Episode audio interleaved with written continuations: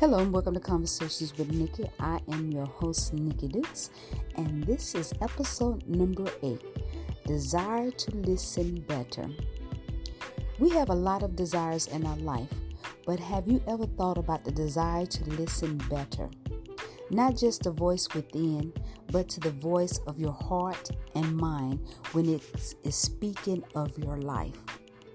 Are you listening?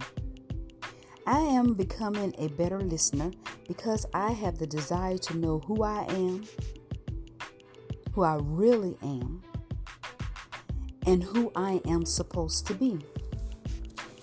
Figuring out this life game, listening to your mind and heart without emotional attachment is the real lesson to listening and becoming a better listener. I would like to thank you for stopping by. Let's start that conversation. Feel free to send me an email at conversationwithnikki at gmail.com and I'll see you next time.